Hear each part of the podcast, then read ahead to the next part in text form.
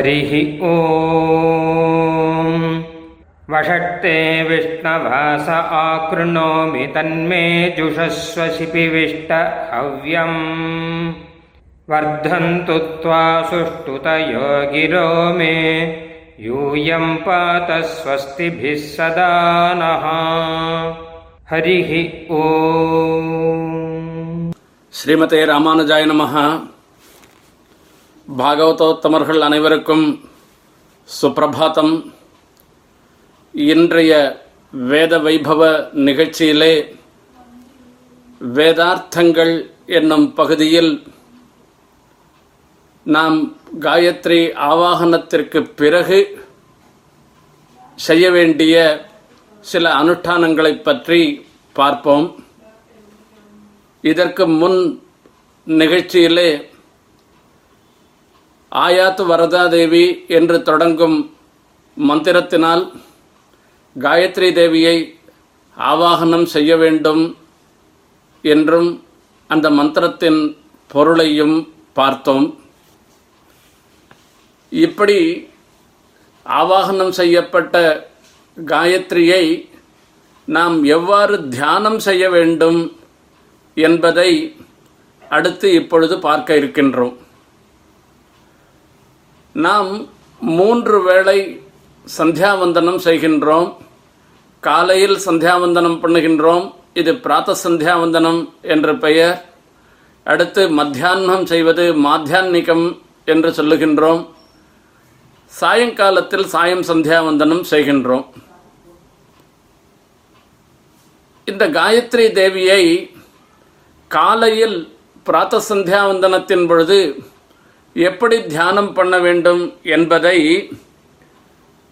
பிராத்தர்த்தியாயாமி காயத்ரீம் ரவிமண்டல மத்தியகாம் ரிக்வேதம் உச்சாரயந்தீம் ரக்தவர்ணாம் குமாரிகாம் அக்ஷமாலாகராம் பிரம்ம தெய்வத்யாம் ஹம்சவாகனாம் என்று நாம் தியானம் செய்வதை சொல்லியுள்ளார். காலையில் சந்தியாவந்தனம் செய்யும் பொழுது நாம் செய்யும் ஜபத்திற்கு அந்த மந்திரத்திற்கு காயத்ரி என்று பெயர். இந்த பெயரோடு கூட அந்த தேவதை ரவிமண்டல மத்தியகாம் சூரிய மண்டலத்திற்கு நடுவில் இருப்பவளாக தியானம் பண்ணணும். அந்த காயத்ரி தேவி ரிக்வேதத்தை காலையில் உச்சரித்து கொண்டு இருக்கின்றாளாம் சிவந்த மேனியோடு இந்த நிறத்தில் திகழ்பவள். பால்ய அவஸ்தை என்று சொல்லக்கூடிய நிலையிலே இருப்ப அந்த காயத்ரியை நாம் தியானம் செய்ய வேண்டும். கையில் அக்ஷமாலையை ஏந்தி கொண்டிருக்கின்றாள். பிரம்மதெய்வத்தியாம் என்பதாக சொல்லுகின்றது அடுத்தது. பிரம்மா விஷ்ணு சிவன் என்று மும்மூர்த்திகளும் பிரசித்தமாக தேவதைகளில் பிரசித்தமாக பேசப்படுகின்றனர். அதில் கார்த்தாலையில் காயத்ரியை தியானம் செய்யும் பொழுது பிரம்மா என்று சொல்லக்கூடிய சதுர்முக பிரம்ம சரீரகமான பரமாத்மாவாக அந்த தேவதையாக திகழ்பவளாக நாம் தியானம் செய்ய வேண்டும் என்று சொல்லுகின்றார். இங்கு சொல்லப்படுவது எல்லாமே இவை எல்லாவற்றிற்கும் அந்தராத்மாவாக இருந்திருக்கிற பரமாத்மா தான் ஆகையால் பிரம்ம சப்தத்தினால சொல்லப்படுவதோ மத்தியான காலத்தில் ருத்ரன்னு சொல்லப்படுவதோ எல்லாமே அவர்களுக்கெல்லாம் அந்தராத்மாவாக இருந்திருக்கிற சாக்ஷாத் சீமன் நாராயணன் தான் என்பது. அடுத்ததாக இப்படி தியானம் செய்யப்பட்ட அந்த காயத்ரி தேவி தேவிக்கு ஆசனம் முதலிய பதினாறு உபச்சாரங்களை செய்ய வேண்டும். ஆசனாதி ஷோடசோபச்சாரான் சமர்ப்பயாமி என்று இந்த பதினாறு உபச்சாரங்களை சமர்ப்பிக்கின்றோம். பதினாறு உபச்சாரங்கள் எவை என்பதை இப்பொழுது பார்க்கலாம். ஆவாகனம் என்பது முதல் அடுத்தது ஆசனம் சமர்ப்பிப்பது. அதற்கு பிறகு அர்க்யம் பாத்தியம் ஆச்சமனியம் என்று சொல்லக்கூடிய மூன்று உபச்சாரங்கள். பிறகு ஸ்நானம் ஸ்நானானந்தரம் வஸ்திரங்கள் சமர்ப்பிப்பது. பூஷணங்கள் சமர்ப்பிக்கிறது. அப்பொழுது உபவீதமும் சமர்ப்பிக்க வேண்டும். அதற்கு பிறகு மறுபடியும் ஆச்சமனத்தை ஆச்சமனம் என்னும் உபச்சாரத்தை சமர்ப்பிக்கணும். இதுவரையில் ஒரு முறை. இதற்கு பிறகு கந்தம் புஷ்பம் தூபம் தீபம் என்று சொல்லக்கூடிய நான்கு உபச்சாரங்கள் செய்ய வேண்டும்.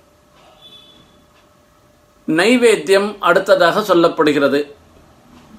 அந்த எம்பெருமானுக்கு நிவேதனம். அங்கு இருக்கக்கூடிய நம்மால் இயன்றதாக இருக்கக்கூடிய வஸ்துவை எம்பெருமான் நிவேதனம் அந்த கண்டருளச் செய்ய வேண்டியது அது நிவேதனம் என்று சொல்லப்படுகிறது. இதுவரைக்கும் செய்துட்டு இந்த உபச்சாரங்களில் ஏதான அபச்சாரங்கள் ஏற்பட்டிருக்குமாயானால் அந்த அபச்சாரங்கள் நீங்க வேண்டும் என்பதற்காக பிரணாமம் செய்ய வேண்டும். அதற்கு பிறகு அந்த தேவதைகளை அவரவர்கள் இருப்பிடத்திற்கு செல்லும்படியாக செய்வது உத்வாசனம் என்று சொல்லப்படுகிறது. இப்படி பதினாறு விதமான உபச்சாரங்கள் சொல்லப்பட்டுள்ளன. இந்த உபச்சாரங்களை நாம் காயத்ரி தேவிக்கு செய்ய வேண்டும் என்பது இங்கு சொல்லப்பட்டிருக்கிறது. இதற்கு பிறகு அங்கன்யாசம் கரன்யாசம் இதெல்லாம் சொல்லப்பட்டிருக்கிறது. அங்கன்யாசம் என்பது ஏற்கனவே ஆரம்பத்தில் பிராணாயாமம் செய்வதற்கு முன்பே அங்கன்யாச நாசம் சொல்லப்பட்டிருக்கிறது. அங்கு தத்சவித்துகு ஞானாய ஹிருதயாய நமஹா என்று சொல்லி ஒரு பிரகாரமான அங்கன்யாசம் சொல்லப்பட்டிருக்கிறது. அதே முறையிலே இங்கும் செய்பவர்கள் உண்டு. இந்த இடத்தில் வரும்பொழுது ஓம் பூகு ஞானாய ஹிருதயாய நமஹா என்று என்கிற ரீதியிலும் அங்கன்யாசம் அதற்கப்புறம் கரண்யாசம் இதெல்லாம் செய்வது வழக்கமாக இருந்துருக்கு அவரவர்களுடைய சம்பிரதாயத்தில் எப்படி சொல்லி வச்சிருக்காளோ அதே மாதிரி நாம் அங்கன்யாச கரண்யாசங்களை செய்ய வேண்டும். இப்படி அங்கன்யாச கரண்யாசங்களை செய்துவிட்டு நாம் ஜபம் செய்யவிருக்கிறோம் மந்திரத்தின் அர்த்தத்தை அனுசந்தானம் செய்வதற்கு ஏற்ப ஒரு ஸ்லோகம் அங்கு படிக்கப்பட்டிருக்கிறது. அந்த ஸ்லோகத்தின் அர்த்தத்தை நாம் தெரிந்து கொண்டோமானால் நாம் செய்ய ஜபம் செய்யவிருக்கும் காயத்ரி மந்திரத்தின் பொருளை உணர்ந்தவர்களாக ஆவோம். யோ தேவசவிதாஸ்மாக்கம் தியோ தர்மாதிகோச்சராக பிரேரயேத்தஸ்ய யத்பர்கः தத்வரேண்யமுபாஸ்மஹே. இதுதான் அந்த ஸ்லோகம். இதன் பொருள் இப்பொழுது பார்ப்போம். தேவஹா என்று சொல்லுகின்றார்.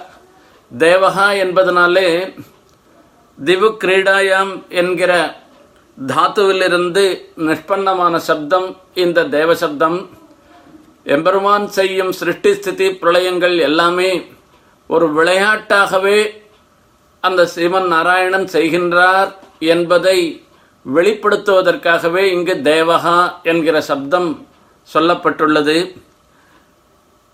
அப்பேற்பட்ட தேவனாக இருந்திருக்கிற எந்த ஒரு சவிதா பகவான் சூரியன் என்று பொருள் சவிதா என்பதற்கு இங்கு சவிதா என்பதனாலே சூரிய மண்டலாந்தர்வர்த்தியாக சூரிய மண்டலத்துக்கு நடுவில் இருக்கக்கூடிய சாக்ஷாத் ஸ்ரீமன் நாராயணன் சொல்லப்படுகின்றார்.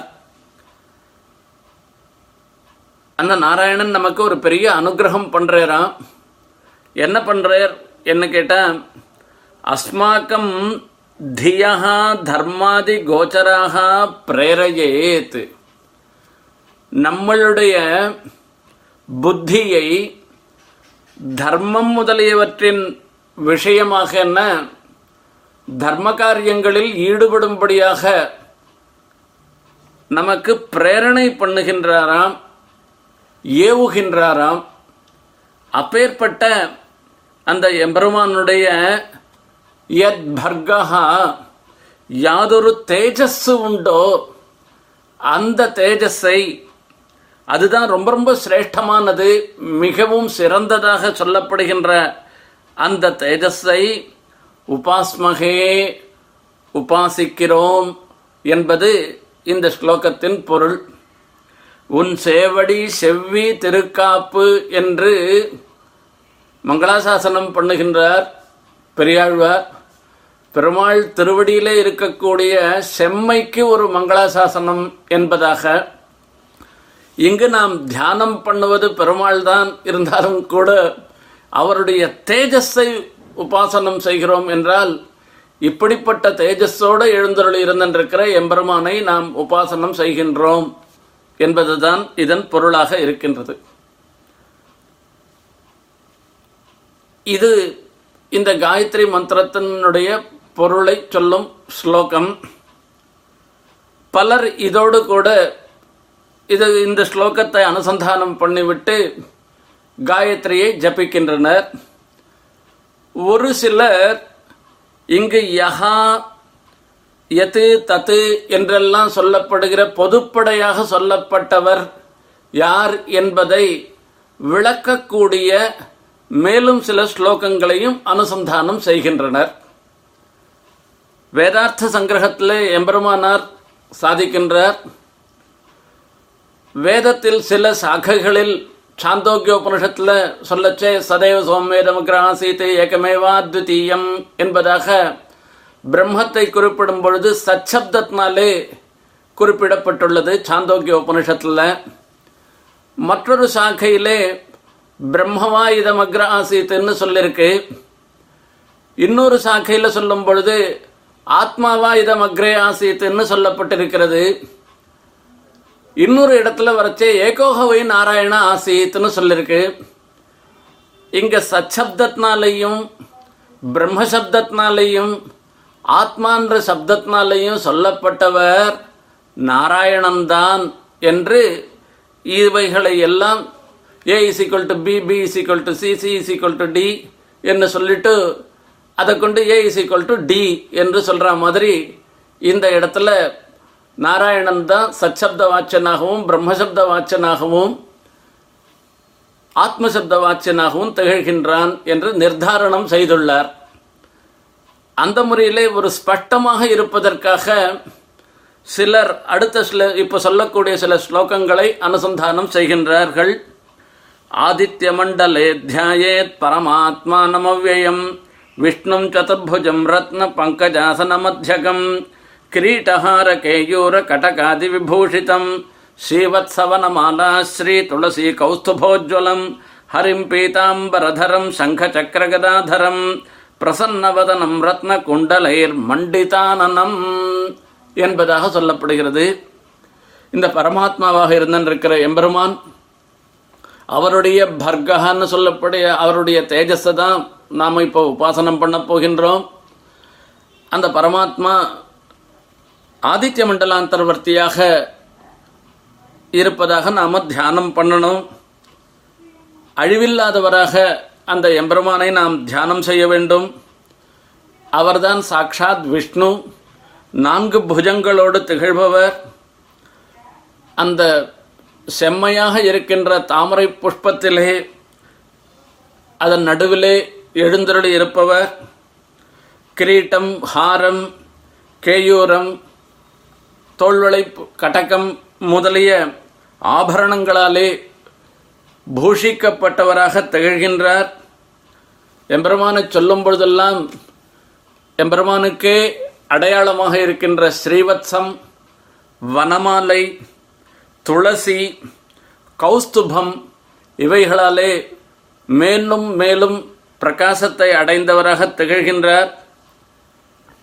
அதே மாதிரியாக அந்த சாக்ஷாத் ஸ்ரீமன் நாராயணனுக்கு அம்பரம் ஆடை பீத்தமாக மஞ்சளாக உடையான மஞ்சள் பட்டை சாத்தி கொண்டு இருக்கிற எம்பெருமான் அவர் சங்கம் சக்கரம் முதலிய திவ்யாபரணங்களை ஏந்தி கொண்டு புன்சிரிப்போடு கூட நமக்கு அனுகிரகம் பண்ணுவதற்காகவே அப்பா நீ உபாசனம் பண்ணுங்கோ இது எப்போ பண்ண போகிறங்கோன்றதுக்கு தான் நான் காத்துட்டு சொல்கிற மாதிரி